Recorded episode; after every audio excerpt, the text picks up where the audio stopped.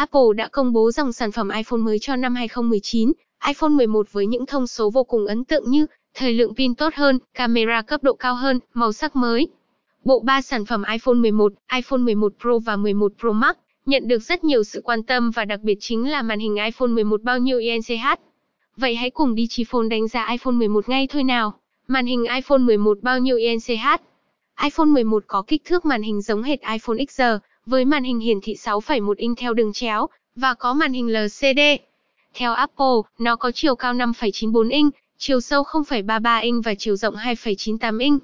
Để so sánh thì iPhone X có chiều cao 5,65 inch, chiều rộng 2,79 inch và chiều sâu 0,3 inch. Điều này có nghĩa là iPhone 11 chỉ lớn hơn một chút so với sản phẩm tiền nhiệm của nó. Với những thông tin bổ ích trên của Digiphone, chắc hẳn bạn đã có câu trả lời cho câu hỏi màn hình iPhone 11 bao nhiêu INCH rồi nhỉ? Để tìm hiểu thêm nhiều sản phẩm của iPhone thì hãy ghé ngay Digiphone nhé.